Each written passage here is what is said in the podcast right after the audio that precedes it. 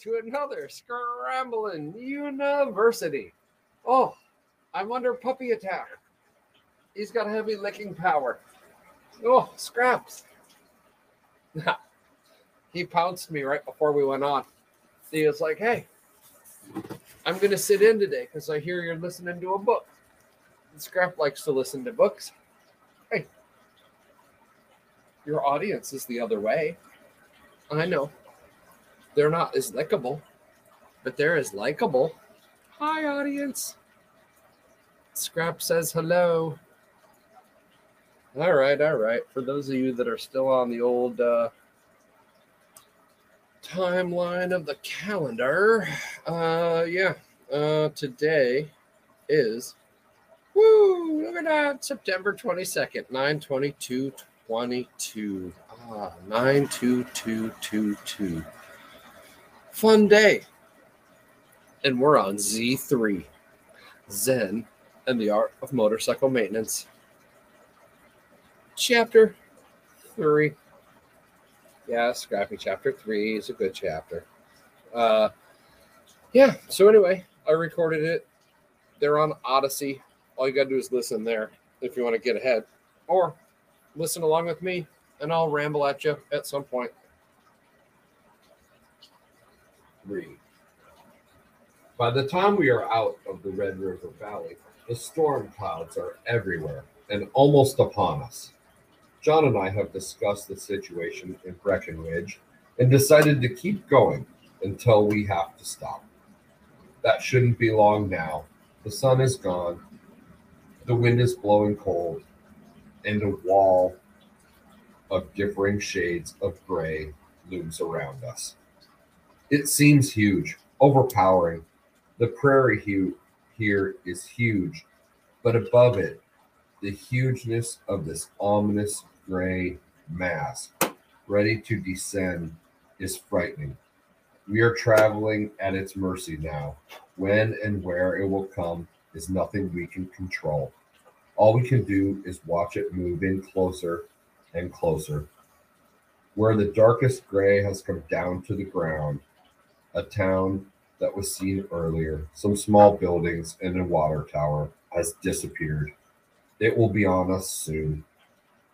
I I don't see any towns ahead, and we are just going to have to run for it. I pull up alongside John and throw my hand ahead in a speed up gesture. He nods and opens up. I let him get ahead a little and then pick up to his speed. The engine responds beautifully 70, 80, 85. We are really feeling the wind now.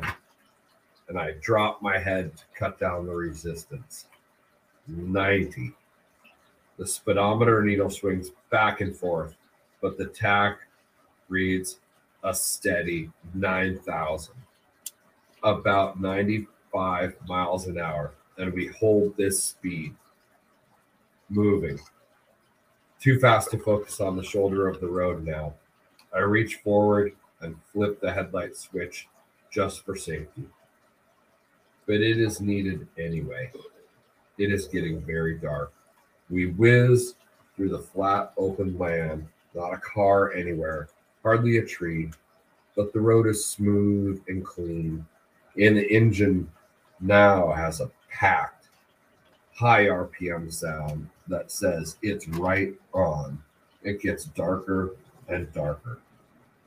A flash and kaboom of thunder, one right on top of the other. That shook me, and Chris has got his head against my back now. A few warning drops of rain. At this speed, they are like needles. A second flash, wham! Everything brilliant. And then, in the brilliance of the next flash, that farmhouse, that windmill. Oh my God. He's been by here. Throttle off. This is his road. A fence and trees. And the speed drops to 70, then to 60, then to 55. And I hold it there. Why are we slowing down? Chris shouts. Too fast. No, it isn't. I nod yes. The house and water tower have gone by, and then a small drainage ditch appears, and a crossroad leading off to the horizon. Yes, that's right, I think. That's exactly right. They're way ahead of us, Chris hollers. Speed up. I turn my head from side to side. Why not? He hollers. Not safe. They're gone. They'll wait. Speed up. No. I shake my head. It's just a feeling. On a cycle. You trust them. And we stay at 55. The first rain begins now. But up ahead, I see the lights of a town. I knew it would be there. When we arrive, John and Sylvia are there, under the first tree by the road, waiting for us. What happened to you? Slowed down. Well, we know that. Something went wrong? No, let's get out of the rain. John says there's a motel at the other end of town, but I tell him there's a better one if you turn right at a row of cottonwoods a few blocks down. We turn at the cottonwoods, travel a few blocks, and a small motel appears. Inside the office, John looks around and says, This is a good place. When were you here before? I don't remember, I say. Then how do you know about this? Intuition. He looks at Sylvia and shakes his head. Sylvia has been watching me silently for some time. She notices my hands are unsteady as I sign in. You look awfully pale, she says. Did that lightning shake you up? No. You look like you've seen a ghost. John and Chris look at me, and I turn away from them to the door. It is still raining hard, but we make a run for it to the rooms. The gear on the cycles is protected, and we wait until the storm passes over before removing it. After the rain stops, the sky lightens a bit. Ha ha! Phaedrus appears. Oh, yeah. You don't know his name yet.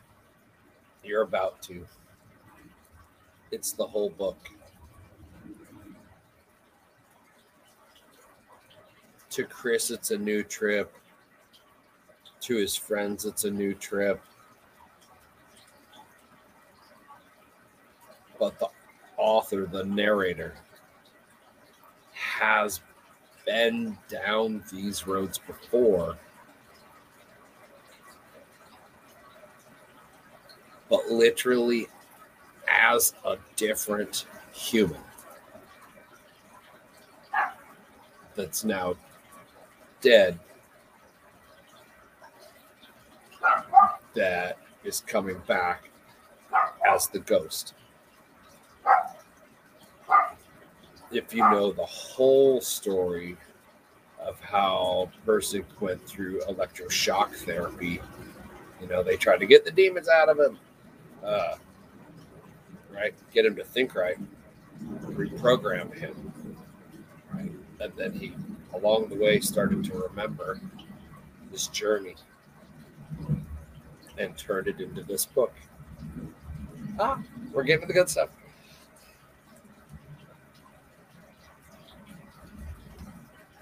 But from the motel courtyard, I see past the cottonwoods that a second darkness, that of night, is about to come on. We walk into town, have supper, and by the time we get back, the fatigue of the day is really on me. We rest, almost motionless, in the metal armchairs of the motel courtyard, slowly working down a pint of whiskey that John brought with some mix from the motel cooler. It goes down slowly and agreeably. A cool night wind rattles the leaves of the cottonwoods along the road. Chris wonders what we should do next. Nothing tires this kid. The newness and strangeness of the motel surroundings excite him. Then he wants to sing songs as they did at camp. We're not very good at songs, John says. Let's tell stories then, Chris says. He thinks for a while. Do you know any good ghost stories? All the kids in our cabin used to tell ghost stories at night. You tell us some, John says. And he does. They are kind of fun to hear. Some of them I haven't heard since I was his age. I tell him so, and Chris wants to hear some of mine. But I can't remember any. After a while, he says, Do you believe in ghosts? No, I say. Why not? Because they are unscientific. The way I say this makes John smile. They contain no matter, I continue, and have no energy, and therefore, according to the laws of science, do not exist except in people's minds. The whiskey, the fatigue, and the wind in the trees start mixing in my mind. Of course, I add, the laws of science contain no matter and have no energy either, and therefore do not exist except in people's minds. It's best to be completely scientific about the whole thing and refuse to believe in either ghosts or the laws of science. That way you're safe. That doesn't leave you very much to believe in, but that's scientific too. I don't know what you're talking about, Chris says. I'm being kind of back. Ugh, facetious. Chris gets frustrated when I talk like this, but I don't think it hurts him. One of the kids at YMCA camp says he believes in ghosts. He was just spoofing me. No, he wasn't. He said that when people haven't been buried right, their ghosts come back to haunt people. He really believes that. He was just spoofing you, repeat. What's his name? Sylvia says. Tom Whitebear. John and I exchange looks, suddenly recognizing the same thing. Oh, Indian, he says. I laugh. I guess I'm going to have to take that back a little.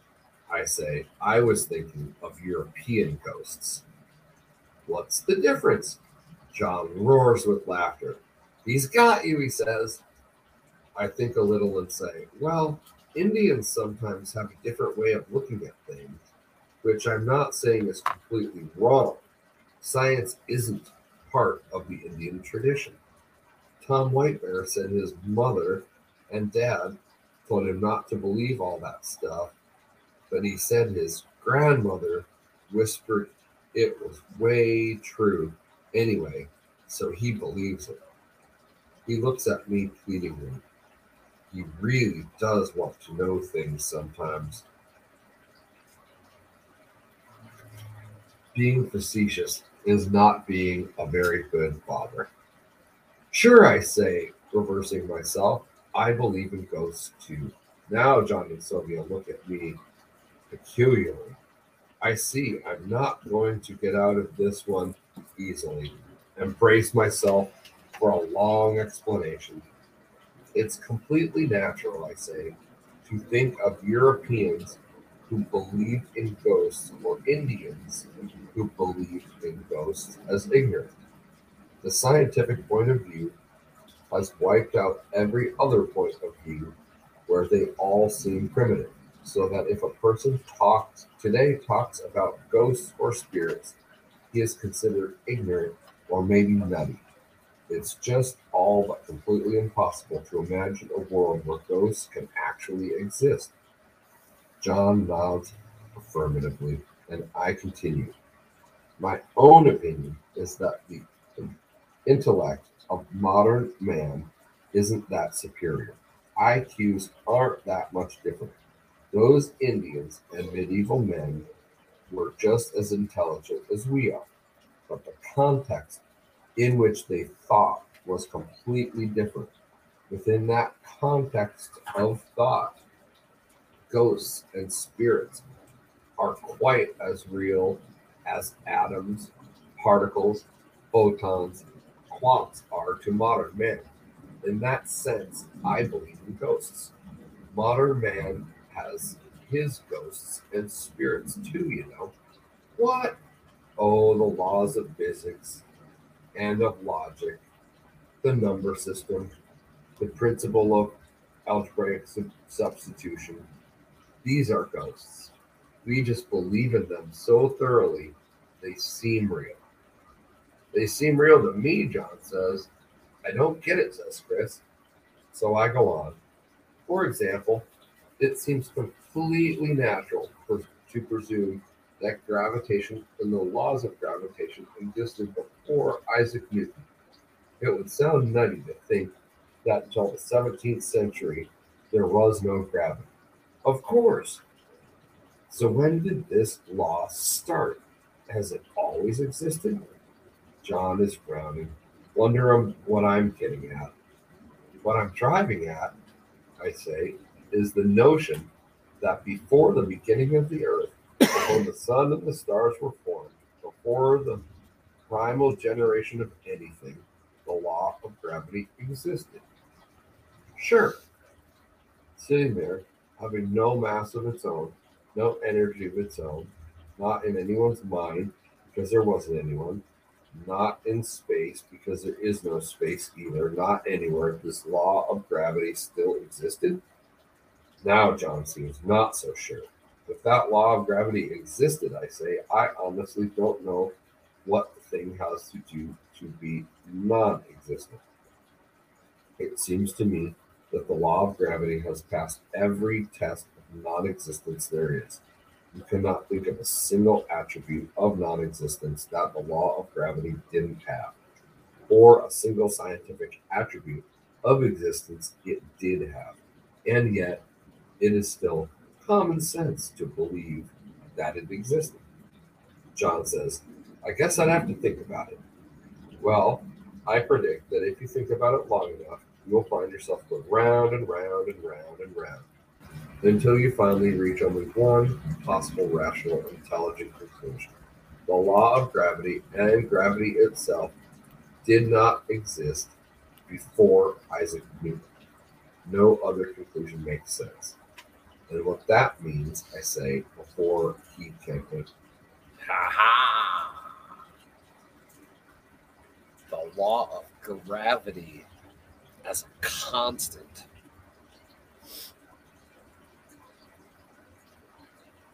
Is not correct. It's a placeholder. It's an approximation. I want to say the first uh, reproducible scientific experiment that proved gravitational waves exist, which means distortions in space and time, including gravity and time, which are both used as constants in equations. It means that they're never constant. You're always using an approximation. So you can't say it's constant. So it's a paradox. And what that means is that the law of gravity exists nowhere except in people's heads. It's a ghost.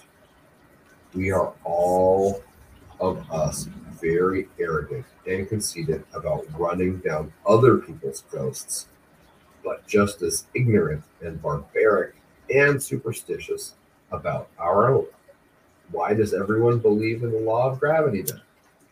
Mass hypnosis in a very orthodox form known as education. You mean the teacher is hypnotizing the kids to believe in the law of gravity? Sure, that's absurd.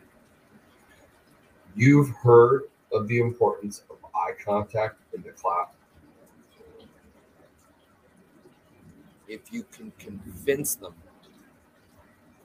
that gravity is a constant and that time is a constant, you've already caged their mind so much that they will not be able to invent time travel and anti-gravitational shit. Because you've already like accepted at your core. You've been told from the time you were a fucking young pup like this is fucking the color orange and this is the goddamn color purple. Hey by the way gravity's a constant. So is fucking time.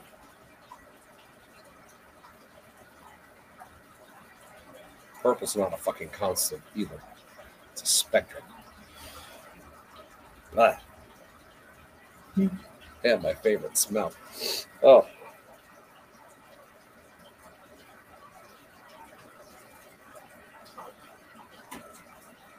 Tech time.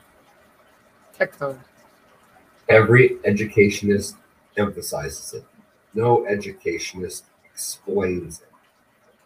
Brainwashing. John shakes his head and pours me another drink. He puts his hand over his mouth and in a mock aside can says to conceive it. You know, you can most it. of the time he seems like such a normal guy. I counter, that's the first normal thing I've said in weeks. The rest of the time I'm feigning 20th century lunacy, just like you are, so as not to draw attention to myself. But I'll repeat it for you. I until you're say. done. We believe the fucking say it. disembodied words of Sir Isaac Newton were sitting in the middle of nowhere billions of years before he was born, and that magically he discovered these words. They were always there, even when they applied to nothing. Gradually, the world came into being, and then they applied to it. In fact, those words themselves were what formatted the world. That John is ridiculous. The problem, the contradiction the scientists are stuck with is that of mind. Mind has no matter or energy, but they can't escape its predominance over everything they do. Logic exists in the mind. Numbers exist only in Now, you have to understand. Pirsig wrote this in like 72. Quantum computing had only been just starting to be thought of as possibly a thing that could exist. I believe at that point they may have stumbled upon quantum particles or they've kind of saw that they could exist, right? But they hadn't found them yet. They were on the hunt. We already talked about quants. I think it was the very beginning of that. So multidimensional states. Uh, yeah. Hmm. Interesting. I don't get upset when scientists say that ghosts exist in the mind. It's that only that gets me. Science is only Oh yeah, yeah. That's what I was going to say about the particles. So they hadn't uh, they hadn't done the experimentation yet. Um it's like the last ten years or so. They've been able to prove that a group of minds thinking about the outcome of a random chance computer could affect the computer out of random chanceness, a bunch of different things. But they've also been able to weigh the thought bomb. It's got uh, photons, basically. Uh, yeah, it has mass. Near zero, but not zero. Right? That's a cutting edge shit, but it's they've finally proven there is mass to thought. So when he's like, well, there's no mass, there's no concrete mass to thought, that barrier's been broken now. We're here like 40 years later. Two. It's just that doesn't make it bad or ghosts either. They are just looking at me, so I continue. Laws of nature are human inventions. Not bad or good. like ghosts. Laws of logic They don't fucking of exist. mathematics are also human inventions, like ghosts. The whole blessed thing is a human invention, including the idea that it isn't a human invention. The world has no existence whatsoever outside the human imagination. It's all a ghost, and in antiquity was so recognized as a ghost. The whole blessed world we live in, it's run by ghosts. We see what we see because these ghosts show it to us. Ghosts of Moses and Christ and the Buddha and Plato. right? We're bound and scripted to run from the past, right? Living a karmic life until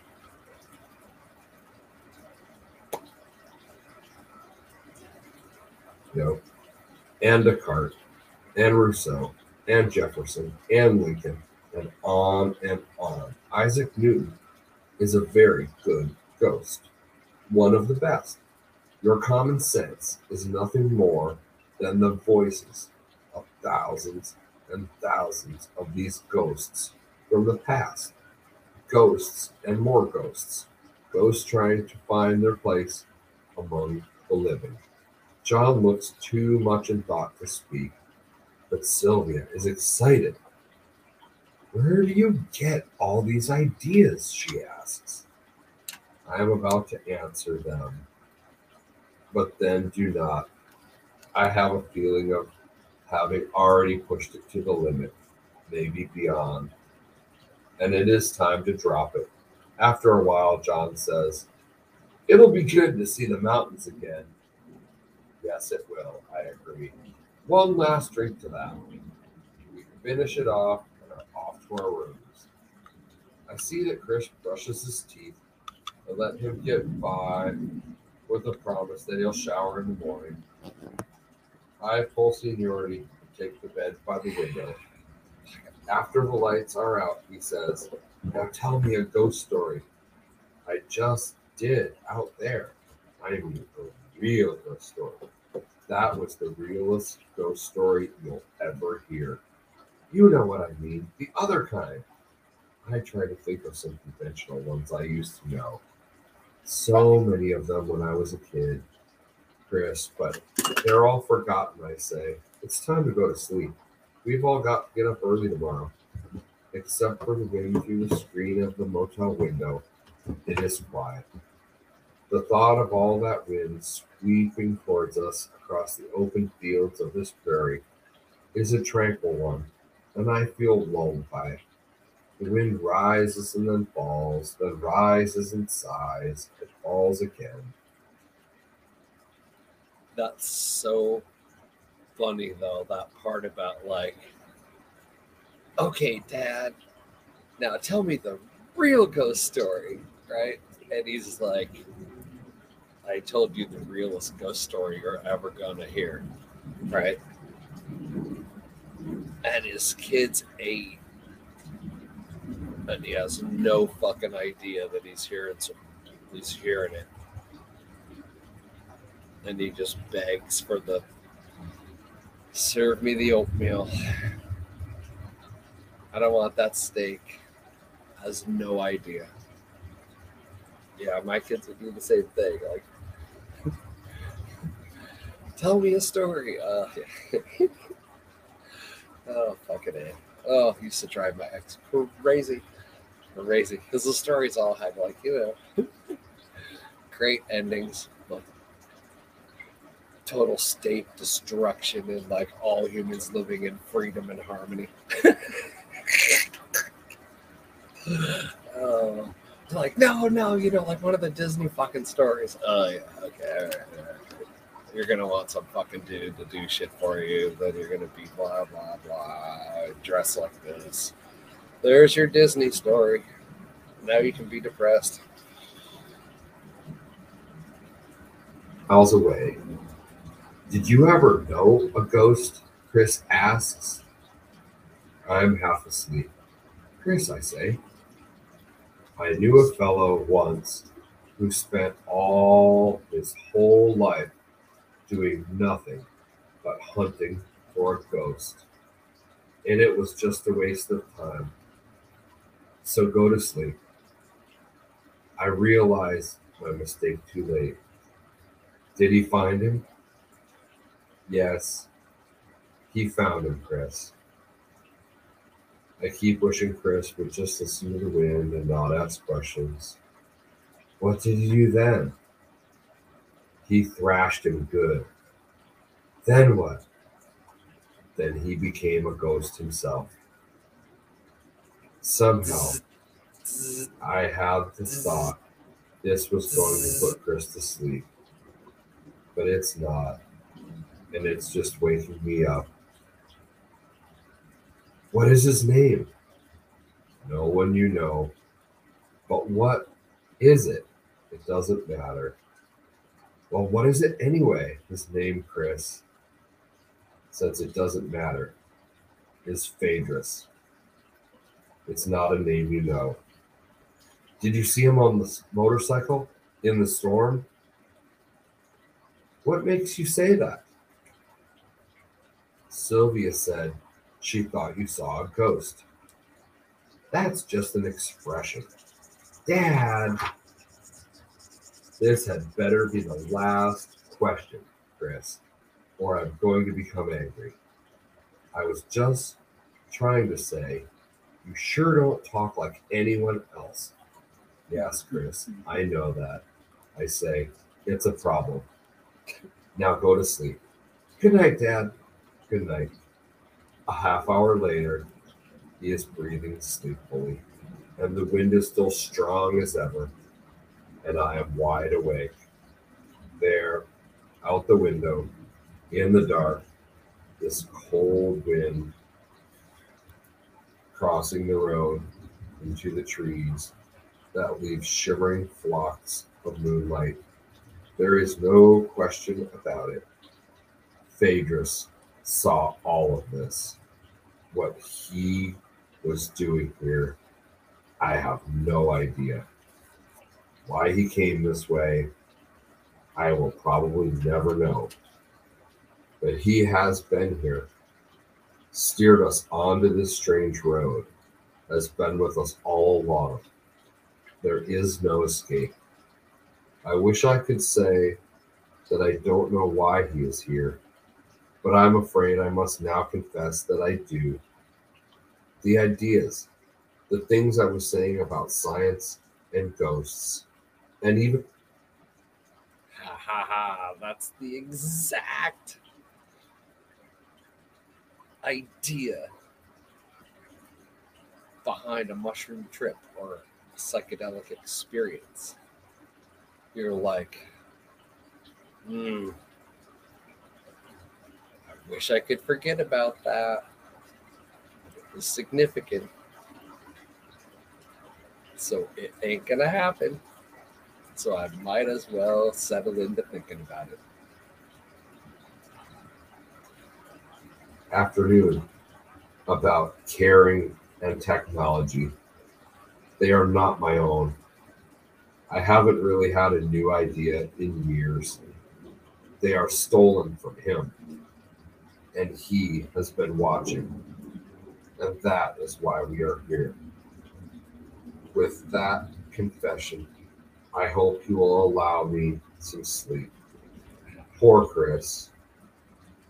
Do you know any ghost stories? He asked. I could have told him one, but even the thought of that is frightening. I really must go to sleep.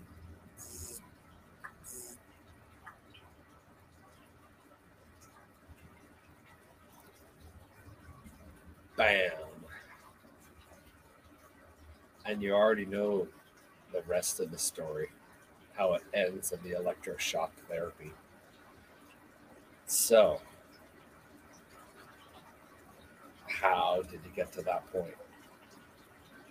The rest of the ride will answer the question. what is such a brain worm that you keep wanting to figure out value?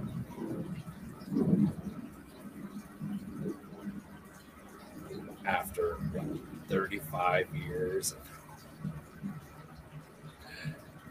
creating value actively every fucking day and trading value as much as I can with as many people as I can to create, I don't know, an interlaced three dimensional web of value for value. It's interesting because you really have to start at the beginning and understand where does the value derive from? What makes anything valuable at all?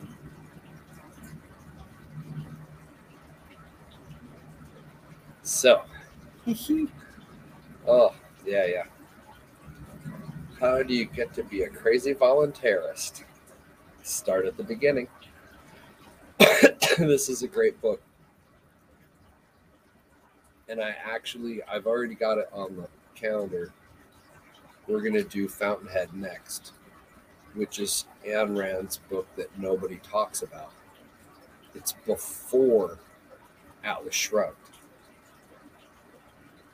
Atlas Shrugged is so far down the road. We'll get there one day. It'll be a while.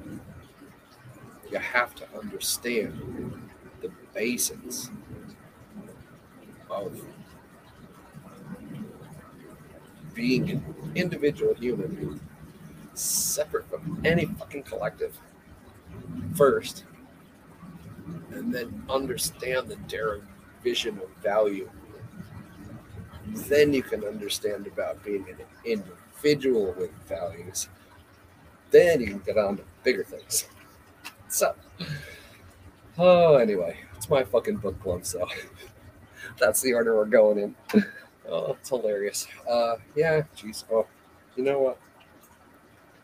Hard for me to look at the Telegram chat while I'm running the fucking audio on the thing, but I'm gonna flip over here and just see if anybody's uh chitty chatted in. No, no.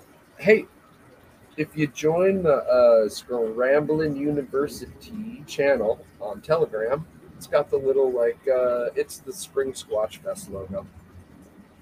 It's a little squatchy Buddha with the sound vibration that looks kind of like my background. Uh, that's how you'll know you're in the right group. Anyway, join us on Telegram. Come say some shit. What do you think? What do you think of the book so far? Are you like, Jesus Christ, you're the book reader I ever, worst book reader I ever heard? Knock that shit off, Scramblin. Uh, whatever. I don't care.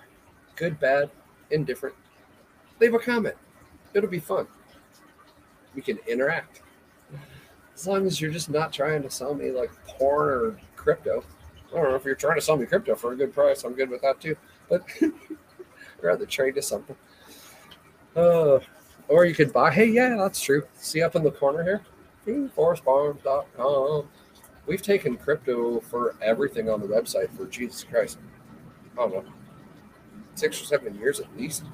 Uh, yeah. So, you know, buy some shit. All you got to do, if you get to check out anything on the website, anything at all, and if you look, there's like nine tabs when you get to foodforestfarms.com because we also own cannabinoid natural foods and a bunch of places to stay in the Pacific Northwest. Group camp, Airbnb, whatever, lots of shit. Uh, but anyway, we love crypto. You want to pay with crypto, just uh, in the shopping cart, hit uh, crypto for your coupon code, and you know what? Shopping cart will just go to zero. But what it will do is generate an item number or coupon, you know, order number, right? and I will shove that order through my normal old regular old order system and pump it through. That way I'll get the order, I'll have a number, I'll send you an email, it'll give me your info to ship shit to, all the good stuff. Then I'm just gonna hit you back to the email you sent on there. Or the phone number if you want me to text you, I don't give a shit. And say, hey, hi, Scramblin here. What uh, what Bitcoin address you want? You want my BTC address or you want my Lightning address? And I'll shoot you the address. If it's a Lightning one, it has to be for the amount, right? So I'll make it for the amount of the invoice. I'll shoot it to you. Pay the invoice, ship your shit. You can buy completely anonymously with crypto off my website. Uh, you can just make up a name like Jimmy Joe Jack, right? And Proton fucking address. And uh, I'll send that lightning thing and whatever. Your buddy could get your coffee for you or get your CBD candy or CBD cookies or plain cream that does absolutely nothing. anyway, anyway, that's a thing. It is a real thing. Uh, oh yeah, shit. Uh, I told you what day it was and all that before. I'm not seeing anybody pipe into the comments. I'm just going to do a quick check. Hey, I ran that. Uh, I ran that deal on Fountain starting. Oh yeah, in case you don't know, Fountain FM. Um, uh, it's a couple hundred thousand satoshis in the uh, in the advertising pool, so they are going to dole those out over the next uh, well till they're gone. Five hundred per listen. So if you listen to my whatever the most recent, hey, 131. Wow, we cracked the 131. Oh, yeah. YouTube up over 130. Oh, fucking A. You know what? It's growing super slow because I'm not paying for clicks or doing any of that bullshit. It's all real people. all right, everybody's dropping off because I went into commercial mode, but it's the end of the show. Commercial, commercial, commercial. No, hey, come see me in Camden, Tennessee. October 1st and 2nd, coming up right quick here. I'm going to show people how to use this vertical uplift Vortex tea brewer that I built. It's going to be badass. Uh, you know what? I'll probably tape the thing. Maybe I'll do it as uh, it was Squatch Talk 3 uh, or Squatch Talk 4. Squatch Talk 4 was why the thing and how the thing exists and why, how to use it. Hey, that's me. It's me. Nobody's at the door. Um, Scrap, it's really just me. I knocked on this. He just likes to get the last word in. Yeah, yeah. We hear you. A dog that thinks he can talk. Use telepathy. Hello. oh, fucking A. Fucking A. Uh, what is it? Today's Thursday. Uh, stuff to do, stuff to do. Big order to get out the door. I got some bowling to do and some money to win on some Thursday night football. Oh yeah. I'm thinking the Steelers got no chance. No chance. So yeah, I might take I might take not Steelers. uh yeah, I just think Bengals are gonna kill them. Uh, I might take not Steelers and the under if if I were to not bet. oh yeah. All right. I'll be watching along with you. Hopefully I'm not crying in my in my coffee tomorrow. Oh fucking Steelers screwed me again, but you know, I lived in Pittsburgh. I'm used to it. oh, love you fuckers. Have a great day.